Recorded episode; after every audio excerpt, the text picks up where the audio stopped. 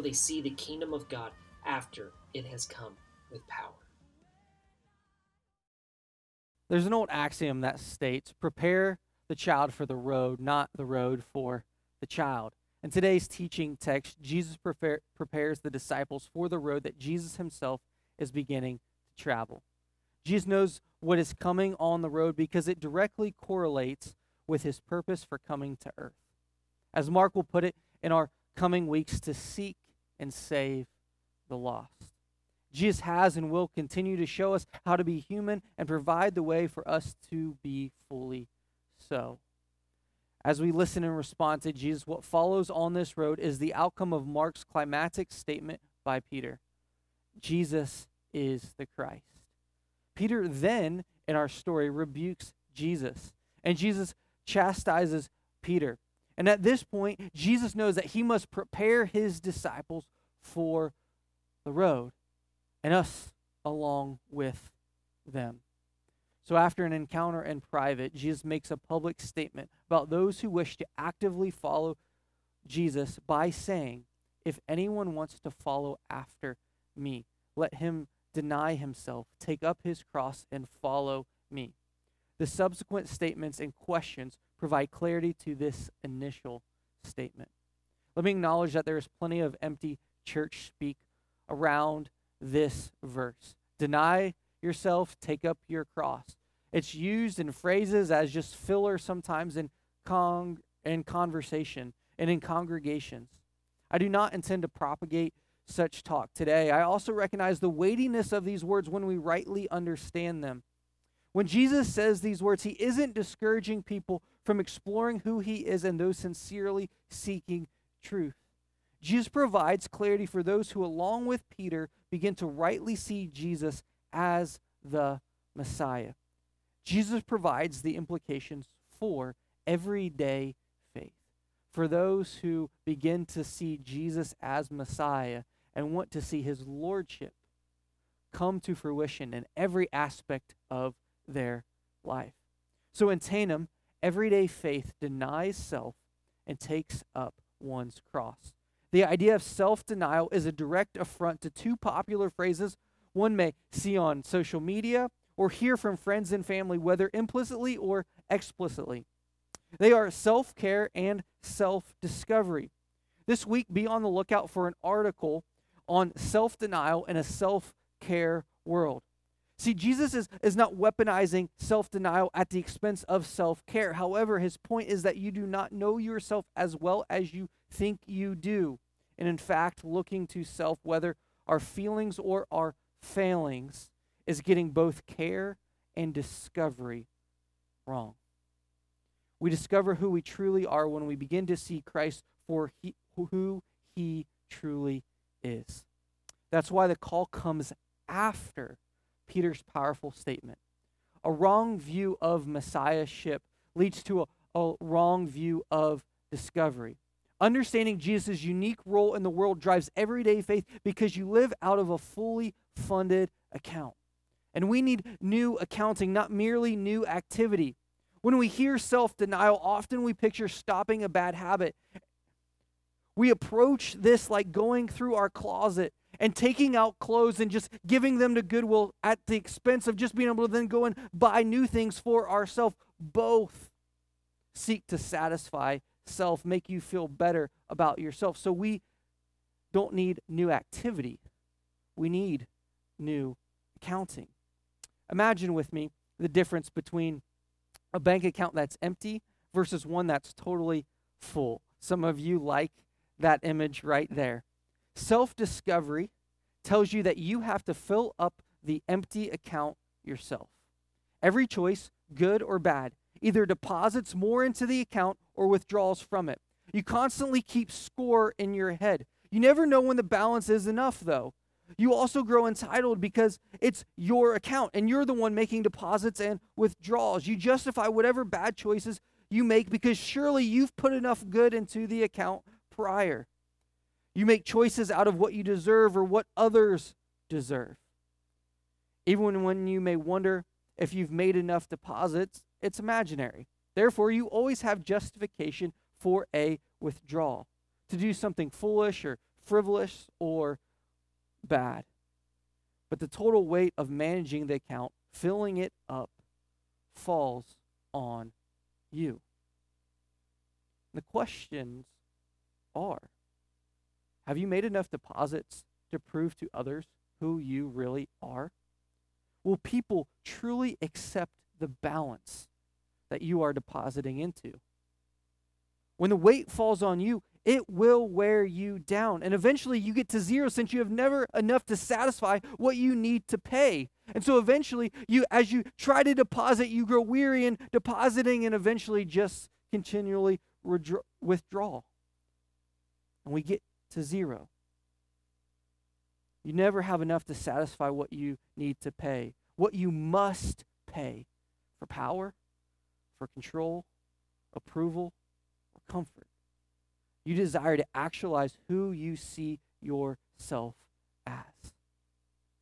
Jesus says, For what does it benefit someone to gain the whole world and yet lose their life? What can anyone give in exchange for his life? Denying self removes ourselves as the earner from the account. It turns the account over to Jesus. Our feelings, our choices, they stop being made out of what we can do. Instead, they are made from an overflow of who Christ is and who he says we are. And we start living as if our account is fully funded and will never go empty because Christ has provided access to the eternal fund. Embracing Christ in denial of self enables us to discover who we are, who you are in Christ, fully loved, fully approved, fully pursued, fully embraced. And when someone slights us, when we feel weary, when we receive the blessing, when we, we can then respond with grace, kindness, patience, because the source of our expenditure is not us. And so when the lies start to say that you deserve this or they deserve that treatment, you can talk back to your feelings by saying no. Everyday faith denies self by discovering Christ, thus embracing suffering. Dietrich Bonhoeffer says this As we embark upon discipleship, what I've termed as discovering who we are in Christ, in every aspect of our life, we surrender ourselves to Christ in union with his death. We give over our lives to death. Thus it begins. The cross is not the terrible end to an otherwise God fearing and happy life, but it meets us at the beginning of our communion with Christ. When Christ calls a man, he bids him come and die. But it is the same death every time death in Jesus Christ, the death of the old man at his call. Some have grown accustomed to bearing one's cross as a figure of speech, for putting up with an inconvenience of hardship. Over the next several chapters in Mark, Jesus clarifies how taking up one's cross is not just being inconvenienced, is not just going through something hard, but bearing one's cross, taking up the cross, is a total su- surrender of allegiance. See, in Mark's day, that was not merely a theoretical truth. It was not merely something that was filler in conversation. Mark is writing to Christians who are actually losing their life to crucifixion by Nero. So for them, everyday faith denies itself by discovering Christ and embracing suffering through the cross. A cross that stands for and stood for opposition.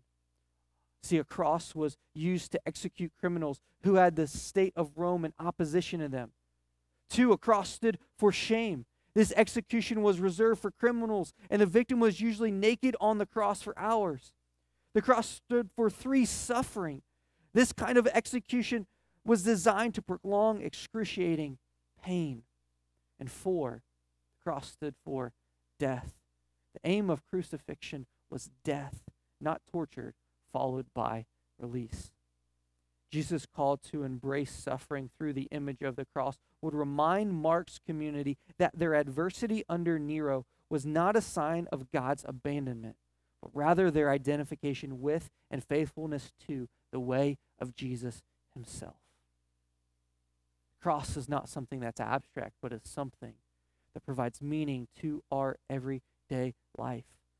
Therefore, when Jesus says to take up one's cross, he meant at least this be willing, without murmuring or God criticism or cowardice, to be opposed, to be shamed, to suffer, and to die, all for your allegiance to Jesus.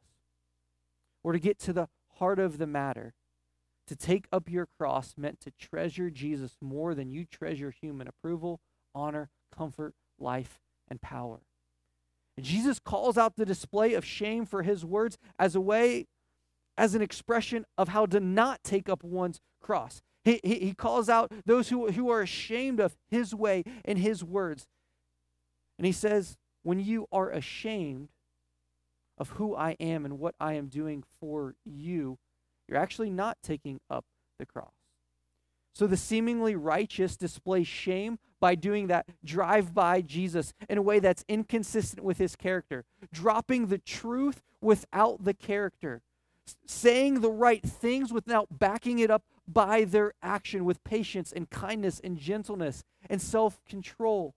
The seemingly unrighteous say, well, maybe next time for fear of the situation turning awkward, meaning you will have to risk safety both the seemingly unrighteous and righteous, are confronted by the cross and forced and asked to embrace the suffering by risking their safety. We all have different versions of safe. For some, it's easy to scorn than it is to listen to a story. For others, it's easier to avoid than ask. We know what our personal version and vision of safe are when we deny suffering when that, when that feeling rises up within you and you, you know you could say something or you know that maybe you need to be a little more patient or even you, you do something and that overwhelming feeling of, of maybe guilt or shame goes, ah, I shouldn't have done that there. We know we have missed the mark and instead we've opted for what is safe even in our sinful reactions. We would choose those actions because they are safe and we can justify them because we've got a bank account that we've put deposits into. And so often we get these two backward of denying self and taking up a cross. We take up self and then we deny suffering when Christ calls us to take up the cross and deny self. When I was in college, we had a campus wide policy that was enacted no peanuts, no peanut butter on campus. As an athlete, this was devastating. I relied on supplementing my meals with PB&J to maintain weight for football. The prohibition on campus came because an incoming student's parents felt that the campus would be unsafe for their daughter should any peanut products be allowed on campus. It would make logical sense to prohibit certain peanut based products in certain spaces of the campus if the student had an airborne peanut allergy. Certain accommodations could and should have been made for her consideration. However, the student's allergy applied to ingesting any peanut based products.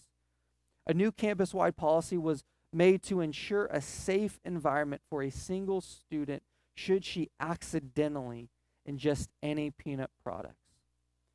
Now, please do not mistake my use of this story as an attempt to shame this girl or her parents, nor anyone with serious peanut allergies. I share this uh, example merely to suggest that so much of our lives do exactly what these parents did. We work to create environments where no stress is present, where we never have to be uncomfortable, where there's no chance of something that's out of place. There, there's no variable that we can't control, where we never have to check our character and priority with Jesus. And so everything is always manageable. And we've got a policy, we've got a strategy, We've got a justifiable way in our life that starts from our perspective. It's the path of least resistance in our life. Shockingly, we know how harmful the removal of all resistance can be. Muscles need resistance to strengthen. Inactivity or lack of resistance, like astronauts in space, will cause muscles to atrophy. Yet we avoid depending on God by attempting to curate an environment. We listen to perspectives that reinforce our positions for the sake of our own comfort. which we deem as more important than the benefits of risk. We shrink back and are relating to others when we buy into the untruth that says what doesn't kill you makes you weaker. To this, Jesus says, if you save or treasure your life above all else, you will lose it.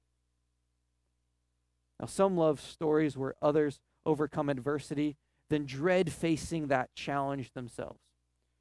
It's why in a game of tag with kids, that they rush to say not it because they don't want to be the tagger.